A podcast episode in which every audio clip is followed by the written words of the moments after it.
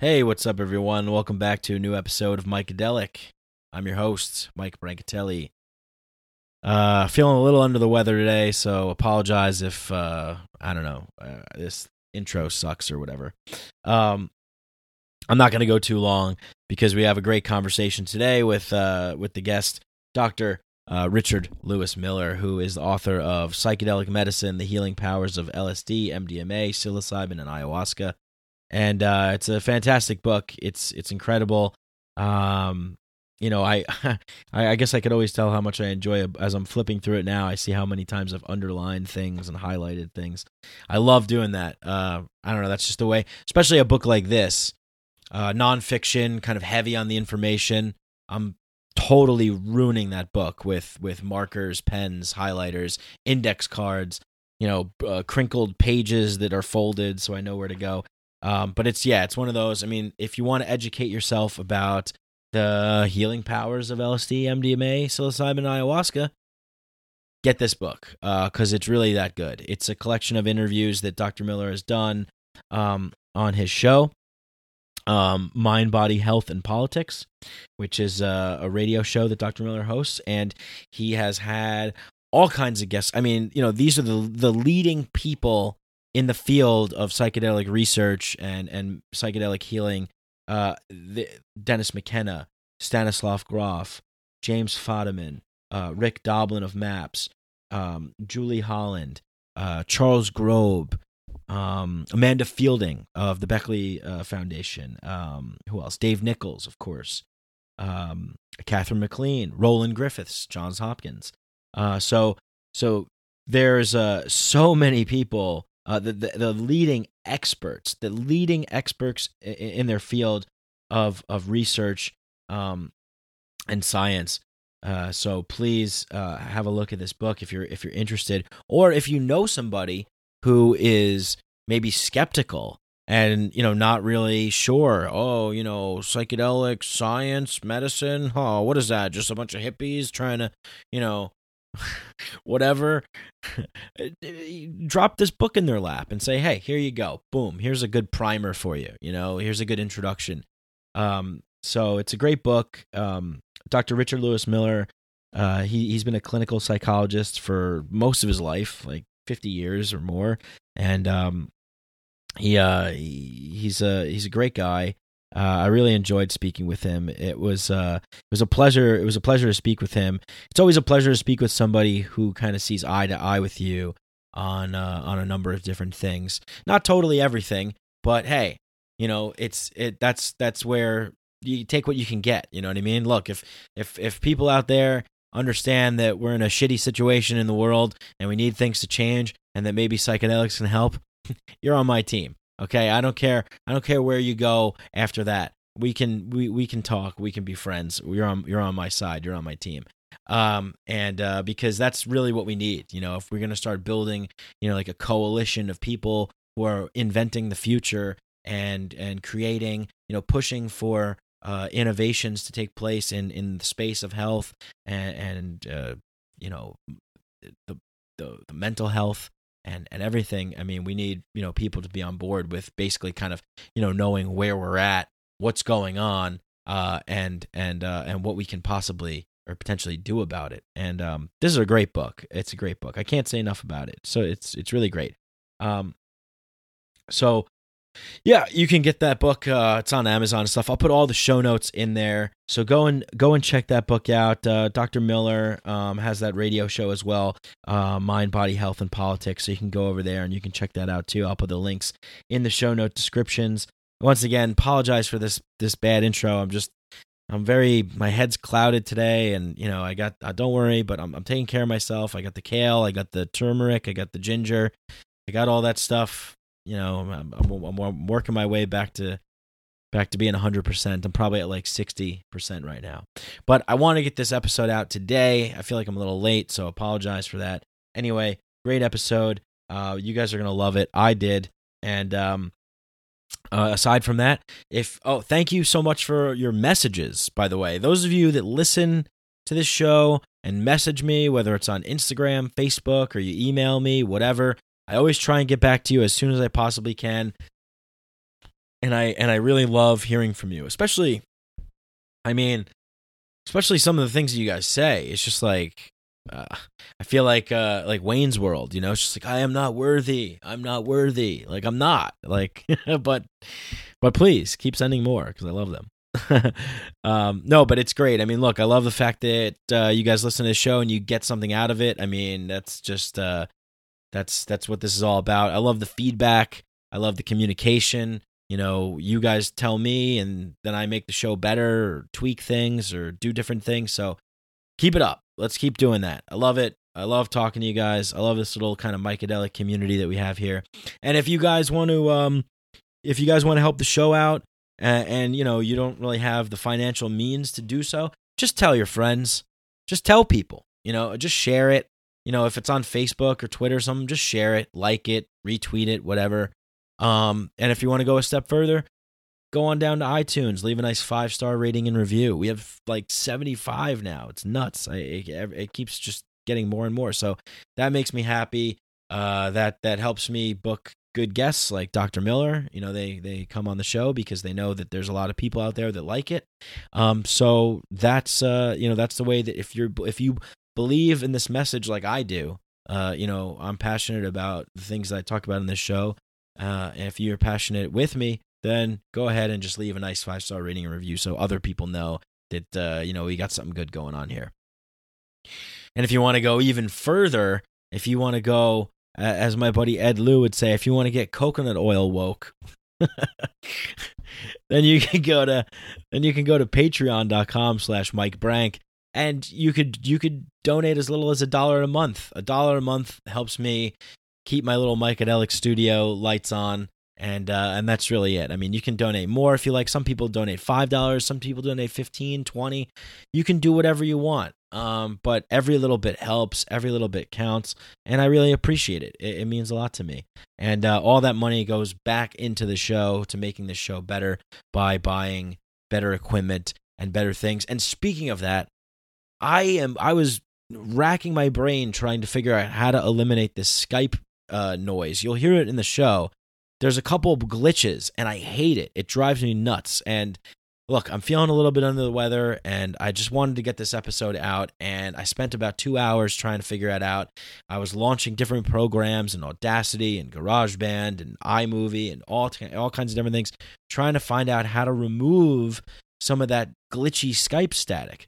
Now, maybe it's a problem with Skype. Maybe I should use something else rather than Skype. I know there's Zoom. Maybe I'll check that out. So we'll see. But apologies. A lot of apologies in this intro. Apologies for that. apologies for the static. I know it sucks.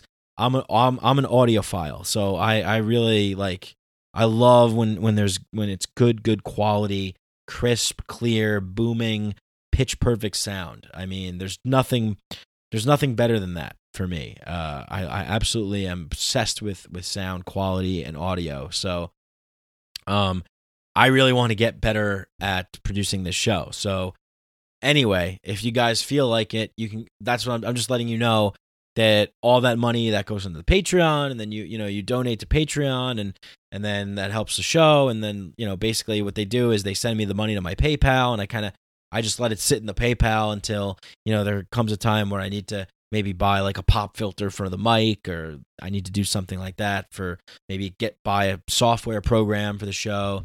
Uh, so that's that's where where that stuff is going. Um, and I appreciate you guys donating. So if you want to go do that, patreon.com slash Mike Brank and get coconut oil woke, as Ed Lou from Psychedelic Milk would say. By the way, my coconut oil is the most woke because I use Dr. Bronner's coconut oil. So if you want to be woke AF like me, Get Dr. Bronner. Get Dr. Bronner's everything. Those guys are great. They donated like millions of dollars to MAPS, I think. Um, they're they're they're the most woke for sure, and coconut oil is is amazing. Um, okay. Once again, another apology. Sorry, sick, under the weather. I know this intro sucks, but uh, thank you. Thank you to everybody for listening. Thank you to everybody for commenting and subscribing and sharing and leaving reviews and donating to Patreon. Now, uh, stick around for after the show. Uh, supporting listener uh, Jay Ferrigno had uh, sent me some music. I listened to it. I liked it. So I'm putting it on the show because it's great. and uh, it's the just the kind of music I like when I'm getting high. Uh, so yeah, it's like ambient, cool electronic. So stick around for the outro. You can hear that tune. And if you want to listen to more of his music, if you like his music, then you can find him on SoundCloud, on Spotify, on iTunes. I think he has a new album out now. So uh, stick around for that. Groove out to that. And uh, I'll put all the links for everything in the show notes so you can click and you can do all kinds of stuff. I mean, not do all kinds of stuff. I mean, pretty much just click. okay, guys. I'm I'm I'm dying over here. I got to get out of here. Anyway, you're gonna love this this episode. I sure did. Dr. Miller's the man. Um, really appreciated having him uh, on the show and talking to him. Go get his book, Psychedelic Medicine: The Healing Powers of LSD, MDMA, Psilocybin, and Ayahuasca, and go hand it out to go buy barrels of of his books. Go buy like 25 copies and go run around town and just leave them on people's doorsteps and who are skeptical and cynical. Go drop them off at the mayor's office and you know do all that stuff. All right, guys, I love you all. Thanks for listening. Sorry for being under the weather and having a shitty intro. Uh, until next time, we will reconvene. Okay. Without further ado, Dr. Richard Lewis Miller, everybody. Psychedelics are illegal not because a loving government is concerned that you may jump out of a third story window, psychedelics are illegal because they dissolve opinion structures and culturally laid down models of behavior and information processing. They open to us the possibility that everything we know is wrong. We don't need new laws that control our consciousness and rigidly place it in a prison. Cognitive liberty the fact that as adults, if we're not hurting anybody else, we should have the right to explore the contours of our own consciousness without any mediation or legislation on the part of somebody else. Reject authority. Authority is a lie. Voice of perception. Information is power, but we have to seize, seize the opportunity. The opportunity. The opportunity.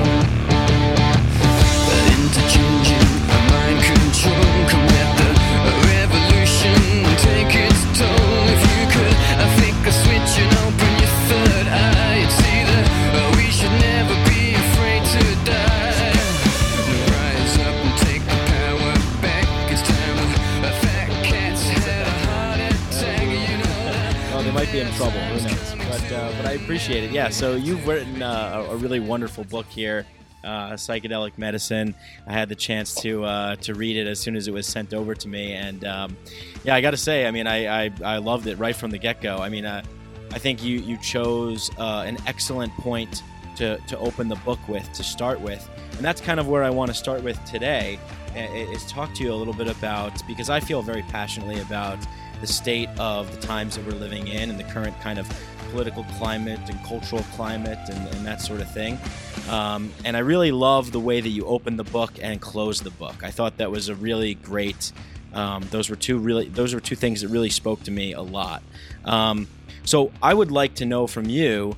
Uh, as as kind of an opening up, and I'd like to give you as much time as you'd like to just talk a little bit about what the heck's going on in America, what's going on in the world, and um, you know what what do you think about all this stuff and and uh, you know the the whole state of it. Wow, that's a really big question. I know. Yeah. So, hmm, what do I think about what's going on and what's going on in the world? We started out in caves as best we know. And as we moved out of the caves and pulled together in little bands for mutual protection and for mutual hunting, the person who was in charge was the strongest physically, the one who could beat up everybody else to exercise the power of being in control. And that continued for a long, long time. And it set a tone for power over being a dominating force in the world. It changed. It changed. If there ever was a time in whatever kind of existence there was before us, it changed to a domination mentality. And so, as we developed from the tribes to bigger little groups and bigger and bigger until they became, you know, little little townships and then eventually cities and then eventually states and then eventually countries.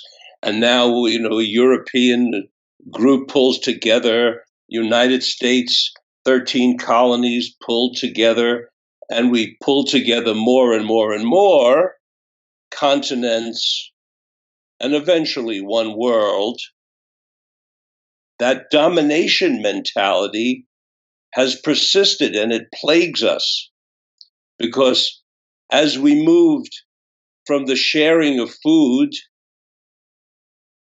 to the making money off selling each other food, as we moved into a trading mentality from a sharing mentality, the dominating factor was always present, lurking.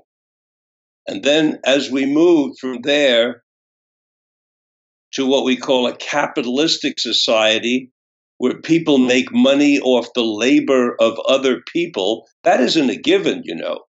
That's just a particular system that we have put together and we allow, mm-hmm. which, which, is for people to make money off the labor of other people.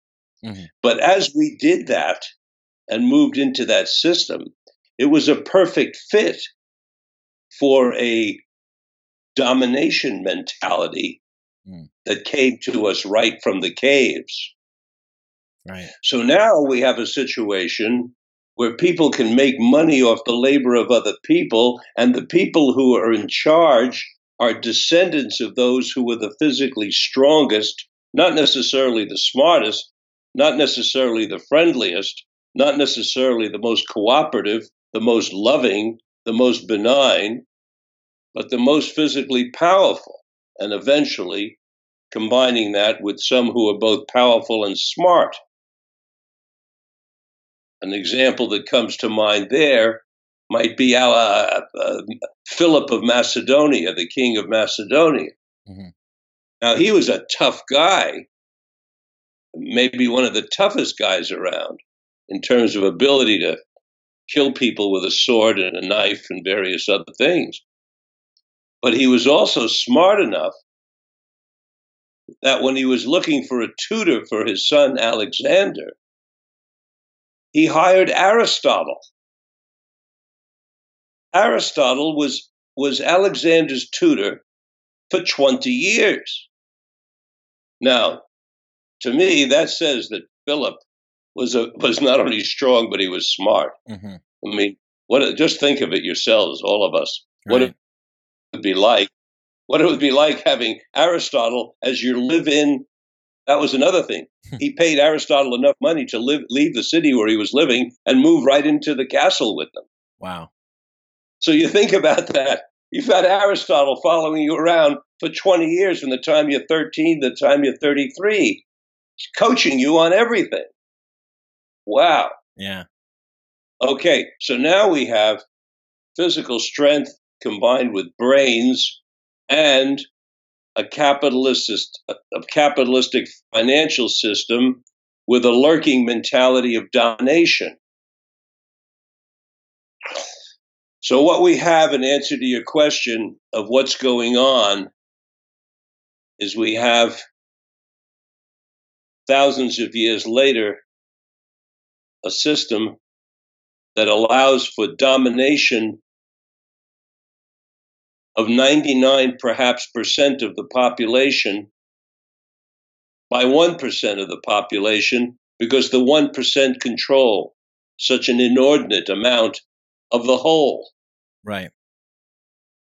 And so, in an interesting way, it takes us all the way back to the Egyptians 10,000 years ago when the pharaohs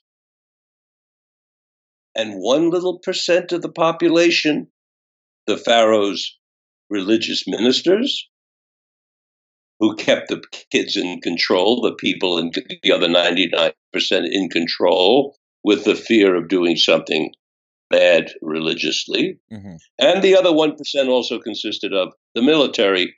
So just in case The religious folks didn't get the job done of controlling the 99%. The military could come in and take over. They had 1% running 99%.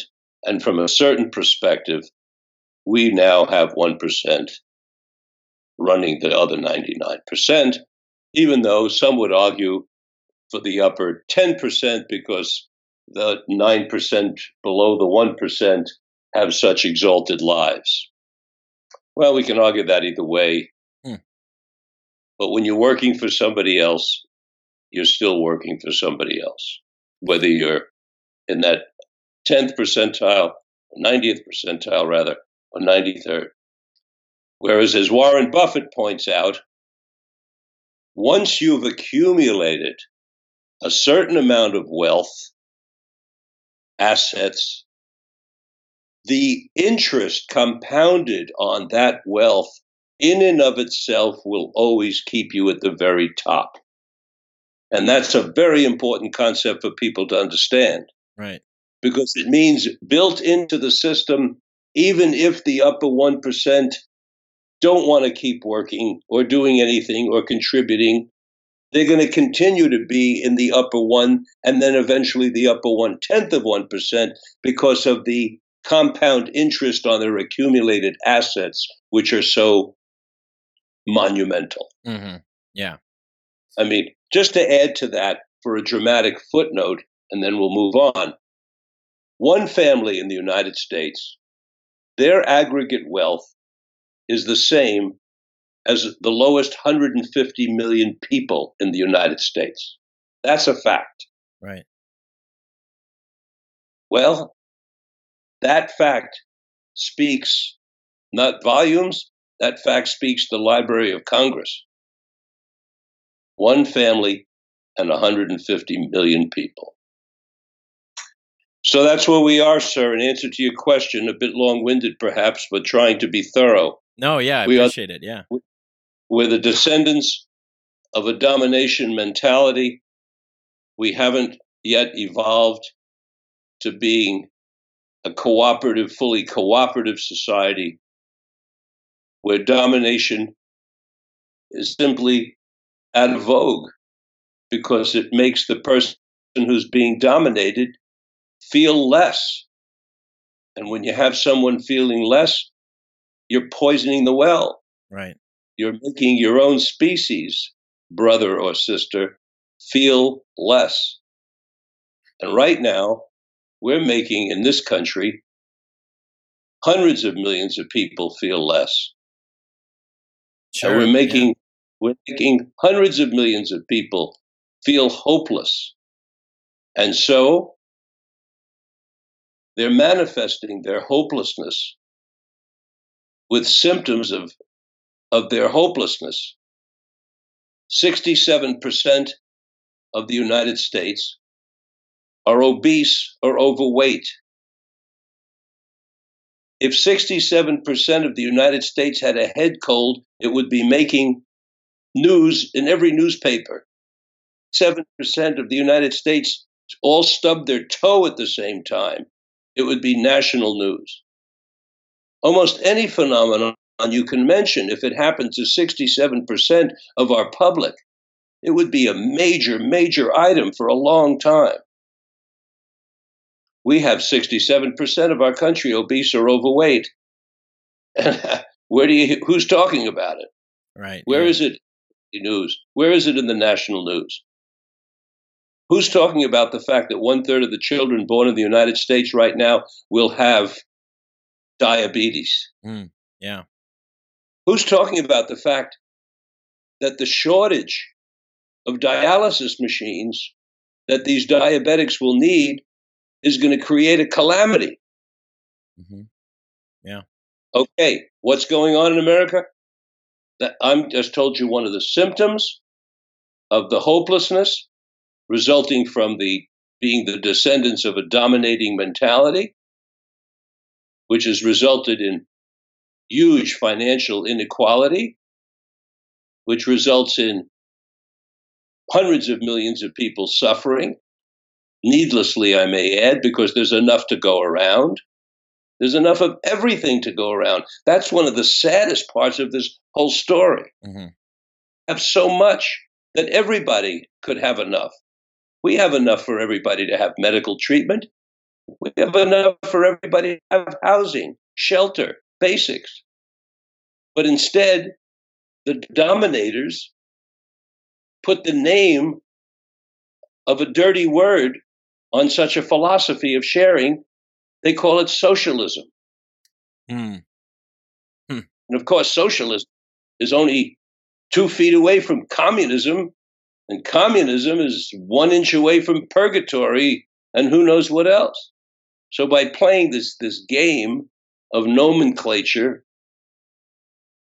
naming something and making that something bad, they dismiss a, the basic manifestation of brotherly love. Right. Right. Yeah. Which By by creating all these labels and all these isms and all these ideologies and, and all these things instead of instead of just having a little compassion and just saying, Hey, maybe we could help each other, or maybe we could do that instead of putting labels on it. Yeah. They use the labels as a way to dismiss and twist the concept of brotherly love. That's not brotherly love, that's socialism. Those people will be on the dole. We'll have to support them. Yeah. Yeah. And the, and the folks who speak that way, of course, are the major descendants of the dominators. Because dominators dominate, and that's how they think. Right. Pure and simple. That's simply how they think. Yeah, and if when we they talk about the socialism and being on the dole and all that stuff, it's like, well, they're they're doing it for each other. You know, big government is socializing big corporations, and they're scratching each other's back. So they're being hypocrites, really. You know, if they're if they're when they're talking about that kind of stuff. I love that expression during the downturn in 2007, 2008, where they said, yeah, yeah, we socialized the debt, but we capitalized the profits. In other Right. words, the citizens, the citizens pay for the debts and for the bailouts, and the people at the top take the profits off. Right. Yeah. They they get away with it. They always get away with it. Why why do you you know this is this is maybe a good a good segue because you have the this dominator kind of faction you know at the top who you know you scratch my back I'll scratch yours we'll stay in power and we'll keep this whole thing spinning as long as these people don't wake up and realize that they're getting screwed. What what you know and and I think that there's law you know the laws that get passed have have got to have something to do with that. I mean, the, the current prohibition that we see on drugs, I mean, it seems so silly to me that we have this prohibition. But then when you look at it from the perspective in which you're talking about, which I agree upon, it kind of makes sense because you would think that it would serve the interests of the dominating power structure to not have people be liberated and fully aware and in tune with and awake with their with their minds and their bodies and fully present in their conscious to realize what's going on. You, would you agree with that? I would 100% agree with that. They want to keep the public hypnotized, drugged, overweight. I'm going to give you an example of what they stand for that is so dramatic, it just shakes me. During the time when we had slavery in these United States,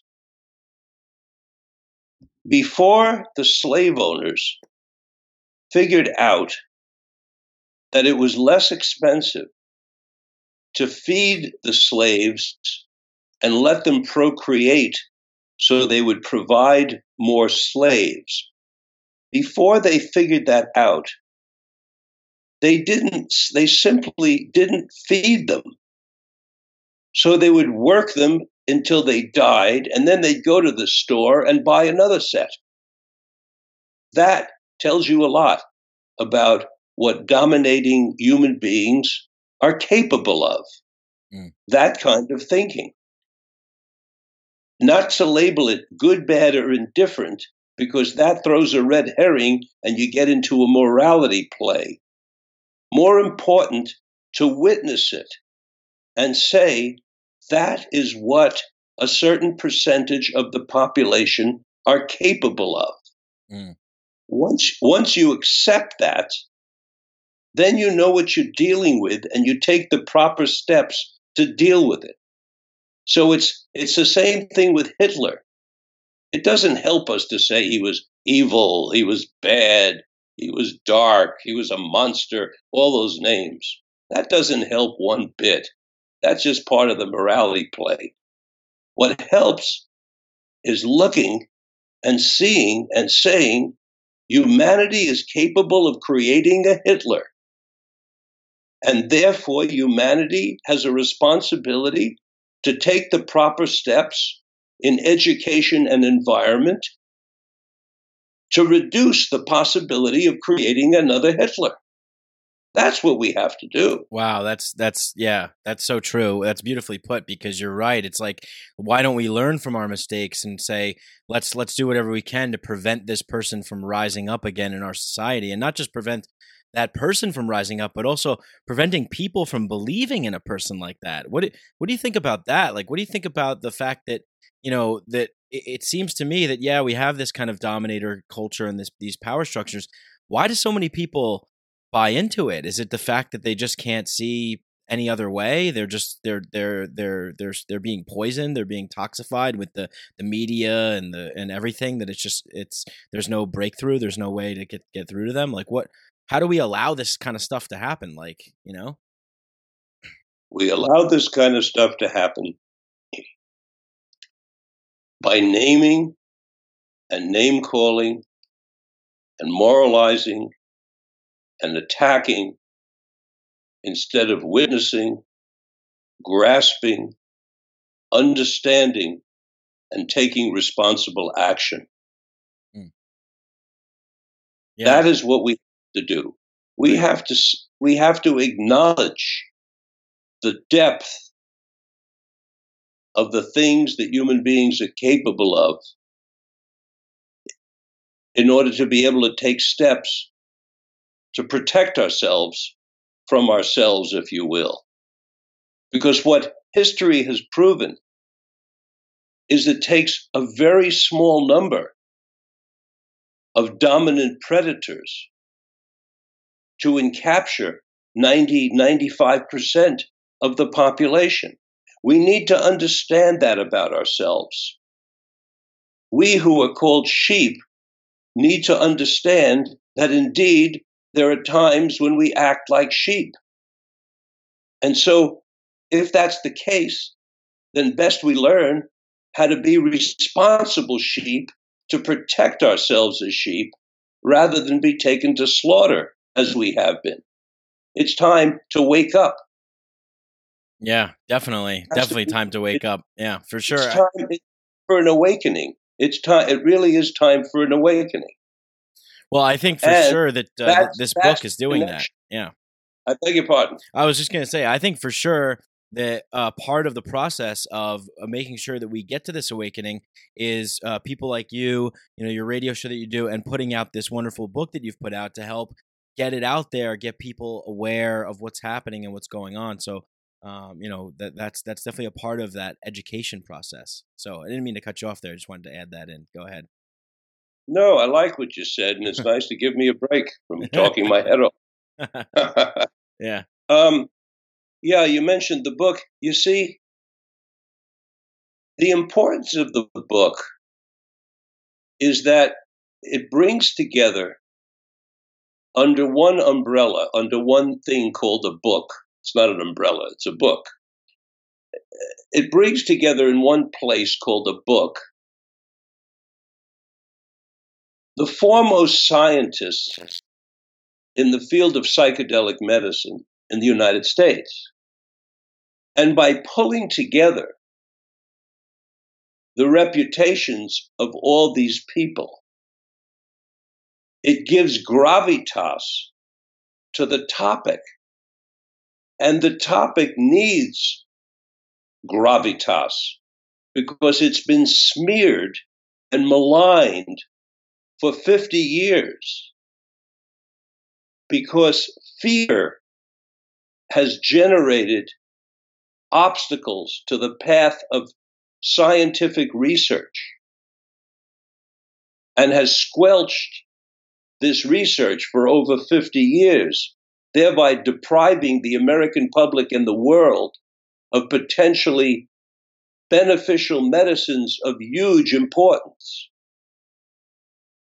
And so, this, I'm hoping that the gravitas of so many of these scientists in one place will get people's attention and, and get them to wake up to the fact that it's in their interest to foster the development of scientific research in these areas because their lives will be better and the world could be better. Mm-hmm. Yeah. Because when we have when we have already examples of a child convulsing 300 times a week and then uses a medicine that's still illegal in most of the United, or, or, at least half the United States. Yeah. And that little baby starts then convulsing once a week. These parents are the happiest parents in the world. But those parents had to move from New Jersey to Colorado in order to get that treatment for their son. And most people can't do that. Right. So you're, you're talking about uh, cannabis and you're referring to CBD, which is actually a non psychoactive component of, of cannabis, uh, which is, it's very, yeah, very sad that people have to become criminals and fugitives or whatever to go and pursue health for their, for their children. But at the same time, let me point out the research of Roland Griffiths and MacLean, mm-hmm. Doctors Griffiths and MacLean at Johns Hopkins University, where they gave psilocybin mushrooms to subjects, pre tested them for depression, one administration, post tested them, and then post tested them a year later. And one year later, they were still showing the beneficial effects of one administration. Now, this is breakthrough because what we have, other than this particular medicine, which is still quite illegal, mm-hmm. although allowed at Johns Hopkins for university research, for which I'm grateful. Mm-hmm. One administration versus what big pharma offers the, offers the United States public selective serotonin reuptake inhibitors that you have to take 365 days a year and have very questionable effects on the neurochemistry of the human system. Yeah. Some consider dangerous, some, some of, of, of real credibility consider those SSRIs dangerous. Read Robert Whitaker, the, the Anatomy of, of an Epidemic, mm, mm-hmm. on the SSRIs. Yeah or read Dr. Julie Holland on the interactive effect between birth control pills and SSRIs and what they do to women's emotions. Mm. So, what we have here, again, is a domination mentality to make more money by selling something that you have to take 365 days a year compared to something that you would take once a year one example only of the potential benefits of these psychedelic medicines. Right. Yeah. And and um, you mentioned uh, um, the uh, anatomy of an epidemic, and that was my God. That chapter really like blew my mind. I mean, the just from you know talking about what you've witnessed not too long ago in in the treatment of patients in in mental hospitals and um, you know also going back to the 1800s and Benjamin Rush and that whole thing. I mean, that was just, it was like almost horrifying to read about all that stuff. Such a, a primitive, kind of savage, barbaric mentality that we had to treat these people. And not just in a dominator fashion, but also you could add that it's dehumanizing you know and and and we still carry that over to this day with the big pharma and and the way that they look at patients and the healthcare industry and all that kind of stuff. So and then you think wow a little fungus a little fungi from the ground a little plant you know these things that have been here for for as long as the earth has been here can help people and we don't have to go through this savage you know uh, dominator dehumanizing method.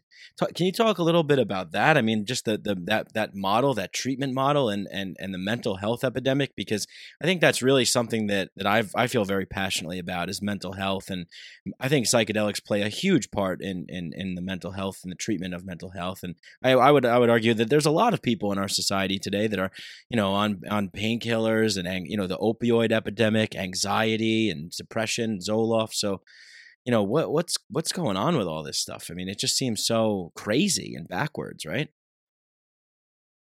It's um it's deeply concerning when obstacles are placed in the path of science in any culture. It's deeply concerning. And historically scientists have taken a beating there are examples throughout history, whether it's Galileo or the doctor who took care of Mao Zedong. Mm. Science, in some ways, is a danger to a dominator predator culture. Not in all ways, because they enjoy the technological benefits. But in some ways, it's a danger. And it's particularly a danger when we offer medicines that could change consciousness culturally. And that's really what the big fear is of the psychedelic medicines. And it came out of the 60s. Right. Because they saw they saw that the culture really changed as a result of so many people illicitly taking LSD. Because you did what you didn't see with all those people taking LSD, you didn't see them robbing stores, you didn't see them fighting with each other, you didn't see them ramming cars into each other on the freeway as people do with alcohol. What you saw were all kinds of dancing and tribal events and a lot of brotherly love. And a lot of people who didn't want to work for big corporations. Mm-hmm. Not only that, a lot of people who didn't even want to look like everybody else, they wanted to look like the way they looked if they just let themselves grow naturally. Their hair, their, their beards. And a lot of that came out of their taking of these psychedelic medicines because they have a very humanizing effect when they're used properly and sometimes even when they're used improperly. they bring the medicines have a way of bringing people together in a shared humanity. They have a way of, of bringing into consciousness the very, the very possible fact that we are all one organism, that we're not even separate people, but we're just cells of one organism wow. that act as we're separate. Yeah. They bring into they bring into focus the possibility that the whole earth is one big organism, a living, breathing organism, and we humans are one little part of it, just as the trees and the mountains and everything else, just cells breathing in and out. They bring so many things into focus that are other than what we have developed as an industrial, technological, and now information society. Yeah, yeah, no, that's amazing. yeah, I mean, I that just makes me think about you. You just said that te- technology and information society.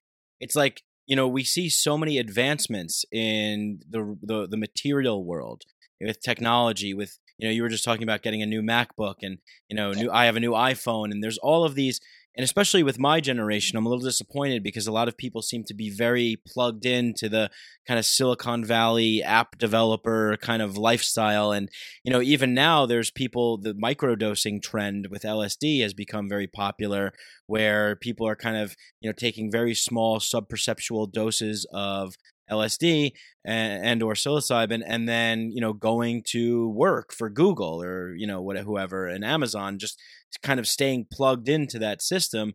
Where I I personally don't feel that that's the true benefit of what psychedelics can really do for you. Um, and so I worry a little bit about our, our addiction to technological progress and, and materialism. Where are we going with this? Um, I, I, I would say that we need to advance more in in our in our minds, in our in our hearts, and our spirits. Uh, do you do you see a way uh, of that happening? And if you do, what, how do you see that us kind of maybe breaking away from that a, a little bit? And and I guess also I should ask: Are you familiar with that kind of microdosing trend that I was talking about? Oh, I'm quite familiar with microdosing. Uh, typically, uh, a dose of of, uh, of LSD would be 100 micrograms, would be a standard light dose. 250 micrograms would be what you'd call a solid dose. You'll have to excuse that ringing, no uh, please. And uh, so I'm just giving you a frame of reference for a microdose. Uh, a microdose is 10 micrograms, 10 micrograms, which is um, one tenth of a light dose, right, or one twenty fifth of a standard dose. So I, think you put it accurately. It's almost subperceptual. People want to read a good book about microdosing. Ayelet Waldman wrote a good book. It's called A Really Good Day, and she talks about her microdosing.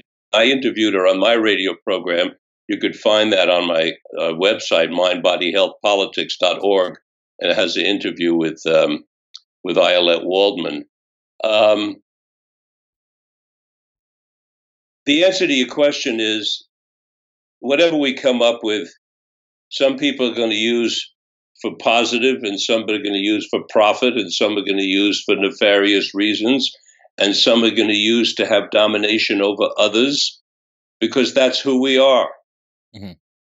There are going to be people like Bill Cosby who uses a medicine that is used pr- properly to, to, to give somebody anesthesia so that it reduces their pain during some kind of a medical procedure. But he could also use the exact same stuff to knock somebody out so he could have his way with them. Right. Well, you can't do anything about that other than what I said earlier in the program. You say, this is who we are. This is who we're capable of. Us human beings are capable of drugging one another and fornicating with them as if they were dead people. Well, then what do we do about it? Well, maybe we should have educational programs, let people know early on in school that we're capable of that, and have programs to ensure that we don't manifest that parts of ourselves. Mm-hmm. We yeah. really, really, in a way, what you could say it's about is knowing our devils, knowing our angels, and taking the steps that we can to appeal to our higher angels to bring themselves forth in this world. Well, yeah, that sounds reasonable and intelligent. uh, unfortunately, I, I, think a lot of people. Do, I, I think a lot of people think maybe you know that they're a little bit in denial of, of that because they they don't want to believe that we're that it you know that they're capable of that or that maybe someone they know is capable of that or you know that it, it could even be i think i would argue that it could be pretty psychologically heavy for people to uh to to realize that they live in in, in a kind of predatory environment you know um eh, they would like to well, maybe yeah excuse me sorry i beg your pardon no go ahead you're, you know, if you're, it's if if it's scary yes it is and they should be a little scared enough to take action and wake up. Right. But, but denial will only get them further into slavery. Denial and slavery run hand in hand. Yeah, yeah, and ignorance. Yeah. Um, if you're not willing to look at what you're dealing with, then you don't know what you're dealing with. Mm-hmm. And if you really think that only those kind of people can do that, well, you're not really looking hard enough because look how many families we see across America who are on TV and they seem like normal families and regular families. They seem like regular people. You see the mom, you see the pop, and then you hear the story. Their son just went and shot 17 people or exploded something or who knows what. right? Yeah. It can happen. It can happen. Yeah, and, and and that makes me think. That makes me wonder that if psychedelic medicines were more readily available and the proper, you know, if we had, if we had, are able to integrate psychedelic medicine into a proper functioning system of our community, uh, and, you know if, if we had little centers and if it was a kind of more mainstreamed as a healing modality or however you know because they at the end of the day they're tools that could be used in, in multiple different ways you know like you said they could be used recreationally for fun and properly. However but if we had some kind of system maybe to get people the help that they needed you know the work that rick doblin and who you interview in the book is doing with maps and the uh, treatment resistant ptsd uh, i think that's wonderful work that's happening with mdma um, you know, uh, it's sad that we have to go to these wars and have these soldiers who are feeling this way come back and experience the kind of the, the despair and the hopelessness that we don't properly give them the right attention. It's it's sad that that happens, but here maybe we have a hope in in MDMA, right? And I think they were uh, the FDA just approved it um, uh, to to go on for more for more treatment. Is that right? That is correct. Yeah, a phase three study has been approved by the government, and Rick Doblin is uh, predicting that uh, MDMA will be available as a legitimate medicine in the United States by the year 2021. So that is a, a huge step forward. Uh, but there is still a great deal of uh, fear of psychedelics in general, and that's why I'm really hoping my book, Psychedelic Medicine, will uh, will be picked up by people, and they'll take a look at it and take a look at the science, and take and really hear from from the foremost scientist in the United States in the area of LSD, Dave Nichols. Hear him say that there have been no deaths from Right. LSD. You know, let's get it clear to the public. You don't die from LSD. And, and that's important. Once the scientists have determined that, that the public know. And I'm, I'm really hoping that that word will get around. That word in and of itself is going to help a lot of people. Just to know you don't die from that. Right, and Dave Nichols, who you brought up, is very objective, very non-biased, very much in it for the science, as you were explaining in the book. I mean, he, he's it's it's it's very interesting. You know, when I have conversations still about people who are aren't really in the know, and I mention psychedelics, they still have uh, somewhat of a there's somewhat of a negative connotation in their mind around this. But I, if I can only introduce them to this, you know, this book and people like Mr. Nichols, Dr. David Nichols, you could see this is a you know these these are upstanding citizens you know these are the rigorous scientists who are in it for research and to see what you know what's what what are these things capable of what can we do what are the benefits what are the risks and those sorts of things um so yeah it's it's fascinating. It's interesting so you uh dr dr miller you i believe your first psychedelic experience was with dmt is that correct? Um, my first uh, psychedelic experience was with morning glory seeds, ah morning glory okay all right. Which which I I I read about in uh, Leary and Alpert's uh, Tibetan Book of the Dead, and uh, as a graduate student in psychology, and I ingested uh, 400 of them.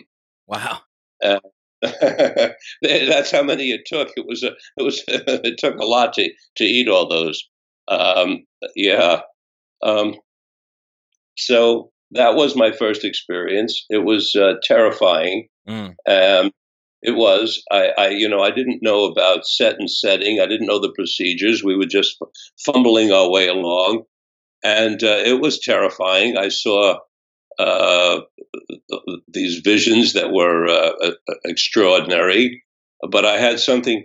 I I had something really scary happen that set a tone that was not good. Um, I was on the floor, laying there with my eyes closed, having these magnificent visions of the pyramids, and uh, and feeling like I was gaining wisdom, uh, w- which I believe I was, by the way. Of, but I won't go into what it was about right now. And then all of a sudden, I I got real scared.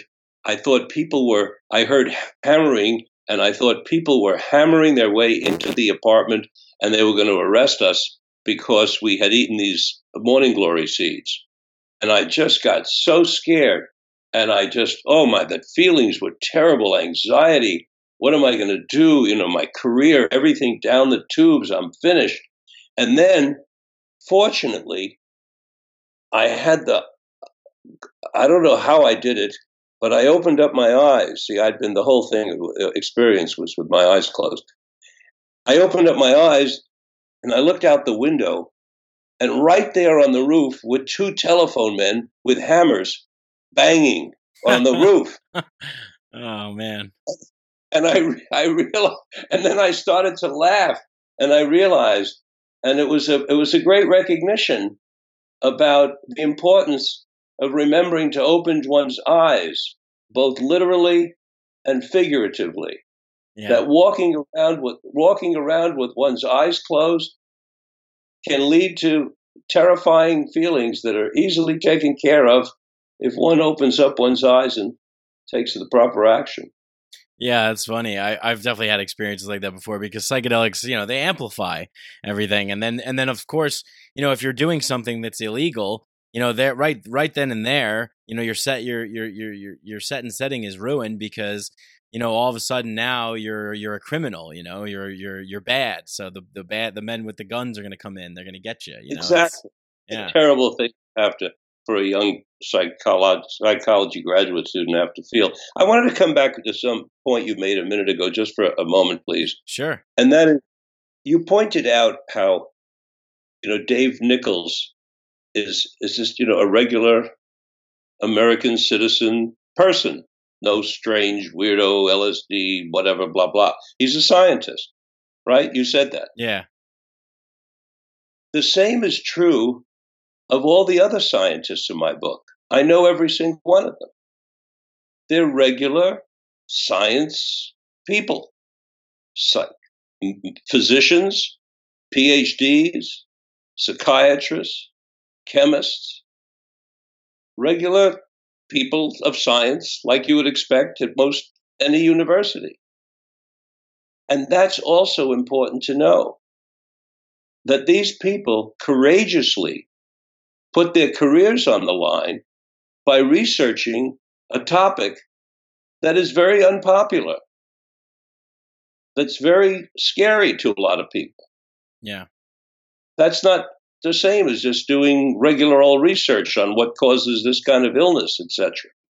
Right, right. Uh, I remember one of my favorite comedians is Jerry Seinfeld, and I remember one of his his bits where he talks about, you know, we have scientists dedicated to figuring out, you know, how to get seedless watermelon. You know, it's like, is this really a priority? You know, so you have you have people doing all kinds of things with science but you're right. You have these people here who are, in my opinion, the heroes of our day.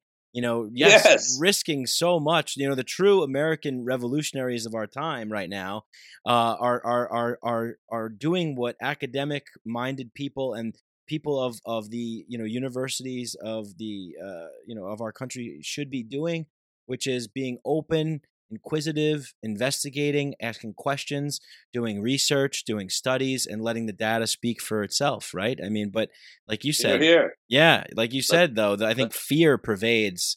You know, the ideology of of fear and control and, and that sort of stuff seeps in. And domination. Yeah. And domination, always domination. Follow the money. Yes, follow the money. Follow the- right. Exactly. Yeah. Mm-hmm. Um, Right. So, so what was something that you learned uh, that you didn't know? I mean, obviously, you're learning a lot from interviewing these people, but is there one thing that kind of totally blew your mind from you know when the beginning when you started uh, to actually finishing and completing the the book and gathering up all those interviews? Something that really maybe comes to your mind is going, "Wow, I that was something that totally changed my worldview," or or is this stuff kind of pretty much in your wheelhouse and and you already kind of had the gist of it all? It's all in my wheelhouse. I had the gist of it all. There are technical details that I learned, but I think the thing that excited me the most was Amanda Feilding's digital imaging of the brain on LSD and the brain off LSD. Ah, yes, Amanda Feilding and, of the Beckley Institute. Yeah, Beckley Foundation. Correct. Right. That's right. And those digital images just oh my gosh, they got me so excited to see to see how the LSD literally lights up about 90% of the brain that isn't being used and oxygenated in a certain way. That was so exciting to actually see it. Mhm. Um, that I, I mean, that's what stands out for me. That's what stands out. Yeah, Um, that that's that's amazing. It's I so guess I think maybe one one other thing. Um, I mean, there were certain things I couldn't know, and I said I knew. I mean, I know that you know the the- you know the, the basic foundational effects of these medicines, but for example, I quoted before, you know, Roland Griffiths, uh, you know, his work at, at Johns Hopkins. You know, doing a double-blind study, doing a study, and then really demonstrating that one one session of psilocybin has a positive effect on depression a year later. That's a, I love that piece of research. oh yeah, I just love I just love that. And and having that baby, you know, reduce those convulsions from 300 to 1. I love that research. So it's one thing to sort of have experienced these these medicines and know how much good they can do for you that they've done for yourself and they've done for people that you know and then to have the scientists back it up that's that's great that's very satisfying Well, yeah, that's that's really wonderful. And you know, I mean, I'm so I'm so happy that this all this research is going on. It's it's amazing. But you know, there are people out there, probably a lot of people that listen to this show that are you know getting mushrooms from a guy you know named Carl with a dirty mustache on the corner of you know 42nd Street or whatever. And uh, you know, there's there's all there's this you know obviously the black market and and that's where the the the people have to go and get their stuff if they're curious and they want to you know investigate and have these kinds of experiences uh, i guess you know uh, being a doctor you know be, being somebody who who is um, a clinical psychologist you know knowing that like you said knowing that this is something that we do produce in our society you know people are going to do these things no matter what even if it's not under scientific setting and, and research. What kind of uh you know what what would you say uh, to would be like kind of you know the most important thing? I i know that um if you're gonna do like a, a large dose or if you're doing something like that it could be kind of uh rough to to integrate afterwards i think that's a big part of it would you would you agree with that Um, would I agree with if you're going to take a large dose of something, or are you asking me about buying that stuff on the corner of 42nd Street, or both? yeah, kind of both. I mean, you know, I'm, I guess the question is more about Okay. about like you know people are going to do this stuff. We know set and setting is important, but you know, I guess what else would be something that would be important? And I and I and I kind of led the question by saying I think integration is something that that tends to get left out. So, what do you think about that? Well, I, I do want to just mention the 42nd Street phenomenon because I thought it was a great question too. Sure. Um, we humans need water, air, and food. As individuals, that's what we need. We need water, air, and food. As a species, we need water, air, food, and sex uh, in order to procreate the species. Given that water, air, food, and sex are our basics, then I think it's in each of our individual interests to the extent we are willing and able to get the cleanest water, air, food, and sex we can possibly get. Because anything less jeopardizes our existence. It jeopardizes our existence as individuals, and it can jeopardize our existence collectively as a species if one cares about that. Some people don't. They say, what the heck? We extinguish ourselves, we extinguish ourselves, just like the dinosaurs. And, you know, we had a life and call it a day. That's okay, too. That's a, that's a theory. I mean, that's a, a, a way. But if, if you if you value the, the gift that you've gotten of being here on this thing we call Earth and want to enjoy it as painlessly as possible and perhaps as long as possible, then the air and the water and the food and the sex you, you can't be too careful about. And so I would, of course, include buying stuff on the corner of Broadway and 42nd Street or from anybody that looks like Carl. that's not the that's not the way to buy your medicine. And if you, the best medicine you can get is from Carl on 42nd Street, then I'd say maybe you better wait with that medicine and use other methods for enhancing and expanding your mind until you can get some clean medicine. Right. Carl's too dangerous. Yeah. Uh, yeah. Carl is too dangerous. Okay, now we're going to get on to the other question about um, large doses and integrating information. Mm-hmm. Jim Fadiman wrote a book, The Psychedelic Explorer's Guide. Anybody who's going to anybody who's going to experiment with, with psychedelics, whether they do it legally or illegally, they best read the book. I mean, if you're going to fly a plane, you better take some lessons on how to fly. yeah. because yeah. when you, if you if you take a psychedelic medicine, it's not called a trip for nothing. Things get vernacular words attached to them based on what they do. And it's called a trip because you go on a trip. And if you go on a trip, you better either know how to drive that vehicle or how to fly. Depends on what you're going on. In this case, you're going to drive and fly. So you better read the book. And one of the things that Jim says in that book, I will quote right here for everybody. If you're doing psychedelic medicines for the person of, for the reason of expanding your consciousness, of enhancing your health, of improving your relationship, and you're going to take a standard dose, not a little tiny microdose, but a standard dose, then you best have a guide with you. Mm-hmm. Because you're going to Alaska and Africa and every other continent on the planet. And some of those places, when you go for the first time and second time and even the 20th time, and some the, the 100th time, you take a guide with you. Yeah. And I think that's I think that's a critical piece of information Great. for us all to.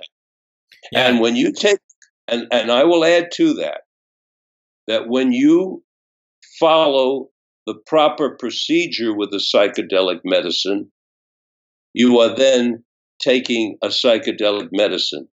But if you do not follow the proper procedure with that same substance, you're not taking a psychedelic medicine, you're doing drugs. Mm. And there's a big difference between doing drugs and taking a psychedelic medicine. Yeah. Yeah, very true. Yes, very true. Because I can say personally that I, you know, I took psych- psychedelics when I was younger, and I didn't use them what I, what I, you know, consciously. I used them unconsciously and irresponsibly, and yeah, we were just taking drugs and getting messed up and uh, drinking alcohol with them, and that's not the proper way to use them. It was only oh. later. Yeah, yeah. Oh God, yeah, right. yeah, could lead, could lead to big trouble. Oh. So yeah, don't do that. Well, alcohol alcohol on psychedelics is like uh, ketchup on a filet mignon. Well, there you go. So, you know, for me, you know, we're 17, 16, 17 year old kids. You know, what the heck do we know? We don't know anything we're, because there's no education about this stuff. So That's right. Not, See, you there, there's right. Terrible. That's one of the problems with moralizing and using the law uh, to suppress people is then you don't have education and p- people can't be suppressed. We all know that. This is one of the things that has to change. You can't suppress human beings from doing things that are involved materials. You can't make gold illegal. You can't make marijuana illegal without creating a huge underground of black market. The moment you make something that people want illegal, you are creating a criminal enterprise. Mm-hmm. Yep. And it's time, it really is time that we learn that. Look, we created the mafia with prohibition on alcohol. We created the cartels on prohibition of marijuana and uh, to a lesser extent, you know, I guess cocaine. Yeah, cocaine. We, we create these criminal enterprises by making something illegal. That's how you get pirates, of course. So it's time we said to ourselves, hey, when you try to suppress people from taking something that they want to take and they're going to take anyway, you create criminals. Let's figure out another way to do it because these criminals are dangerous. They kill people. We don't need that. Right. Yeah. No. Definitely. And um, yeah. Listen, I know we're we're we're coming up on an hour now, and I want to let you go soon. Um, I have one last question for you. You know, we started this show off with uh with a with a big a big question, uh, and I want to kind of end it with a big question, if you don't mind, uh, just your personal opinion. With uh, I would love to just ask someone of your stature, with your experience and your credentials and, and everything, what you've learned. What do you what do you think about consciousness, and how do you feel about death? Is that a big enough question for you to end with? Consciousness is something that we're in maybe high school about, maybe junior high. When we when we master consciousness, we will be able to use the focusing of the mind to do the same thing that we do now that doesn't seem to be in our volitional control. Mm. For example, you cut the back of your hand. Over a period of days, your hand heals. You watch the scab forming. Over a period of days, finally the scab falls off. You have maybe a little mark there we call a scar. And then over time, for the most part, the scars disappear. But we don't think we have any control about that. You never hear a human being say, "Oh, I looked down at a cut on the back of my hand and I focused my head and I and I healed it." Never.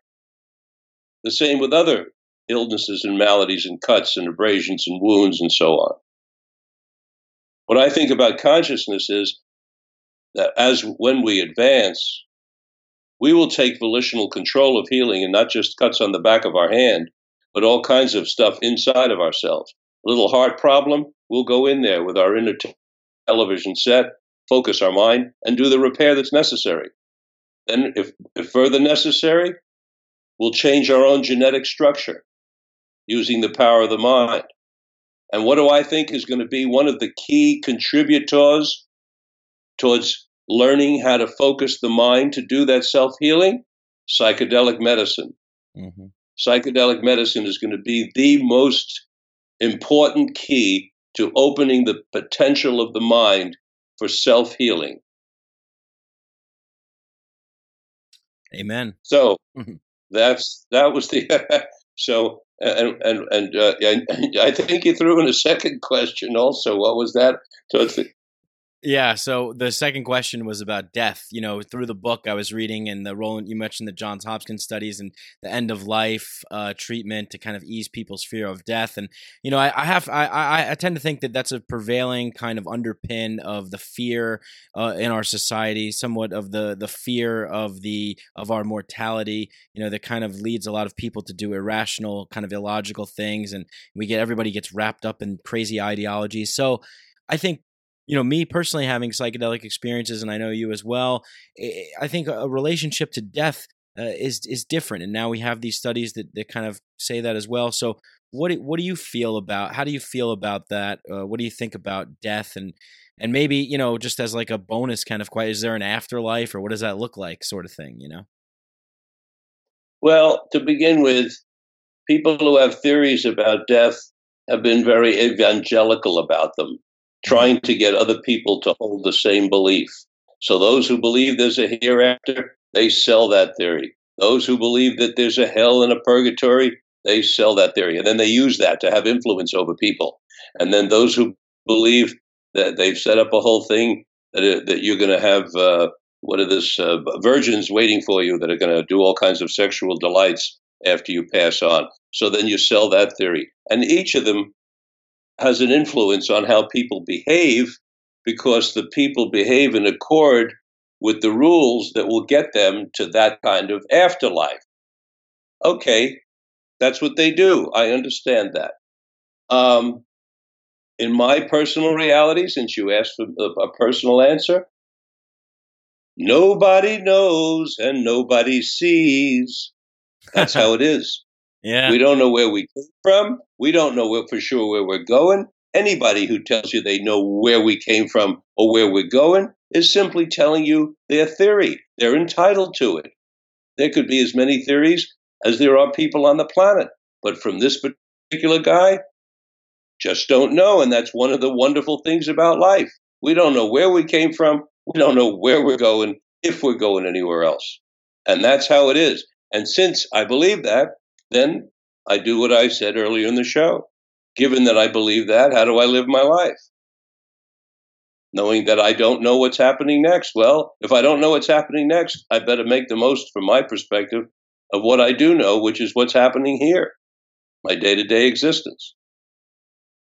Well, I, I love that you sang that as well. Nobody knows, and nobody sees, because life it's it's it's it's is like music. You know, it's like we're we're dancing along and we're going through this thing. And to, to quote actually Alan Watts, who, who had said that, and uh, you know, I do believe it is like this kind of journey that we're dancing along to. And you know, the point isn't necessarily to to get to the end but to live it up while we're here and make the best of it while we can. Um, so yeah, I, I, agree with you. Uh, nobody knows. We don't know and that's that's kind of what makes it all very interesting uh, as well. Doctor Doctor Miller, thank you so much for your time and for uh, all of your uh, eloquent answers and uh, to my to my fumbling questions. And the uh, the book is oh, psychedelic oh, medicine. Perfect. Come on, you thank you, thank you. Appreciate that. the the The book is is psychedelic medicine: the healing powers of LSD, MDMA, psilocybin, and ayahuasca. Dr. Richard Louis Miller, and uh, you guys got to go and get that. Tell people where they can go get it, and um, where they can go and listen to your show as well. Okay, thank you. You can go to Amazon. That's the easiest. I think the Barnes and Noble website has it as well. Uh, my website is mindbodyhealthpolitics.org mindbodyhealthpolitics.org. I also have another one that's just for psychedelic medicines called psychopedia.org. So you can check that out. You can go to Psychopedia. There are pictures of the different medicines. You can click on one, it'll take you right to programs and scientists that have done research in that area. Can you send me a copy of this radio program of this uh, de- podcast? I, I, definitely will. I'm going to send you a copy of it um, when uh, when it's out. Where we'll tag you, we'll put it out on social media, we'll do the whole nine. And uh, yeah, I just want to I just want to tell people again, go and get this book. I mean, when I recommend a book on this show, you know I mean it. It's just it's just unbelievable. There's so much. It's there's so much in here and there's so much knowledge so much wisdom so much thought and preparation and so much uh, you know good intention and brotherly love as you said uh, put into that book uh, as, as kind of a, a hope for the future. Uh, so thank you again dr miller. I appreciate it and thank you very much people for for listening. Uh, next time. Peace. Hope you guys enjoyed that podcast as much as i did. You know what to do if you love this show. Share it like it spread it with your friends. Tell a friend tell a family member tell a neighbor tell a coworker and uh, if you want to support the show, you can go to patreon.com slash Mike Brank. You can donate as little as a dollar a month. Or you could go on iTunes and leave me a nice five star rating and review. Whatever you do, thank you for listening. Much love to you all. Peace.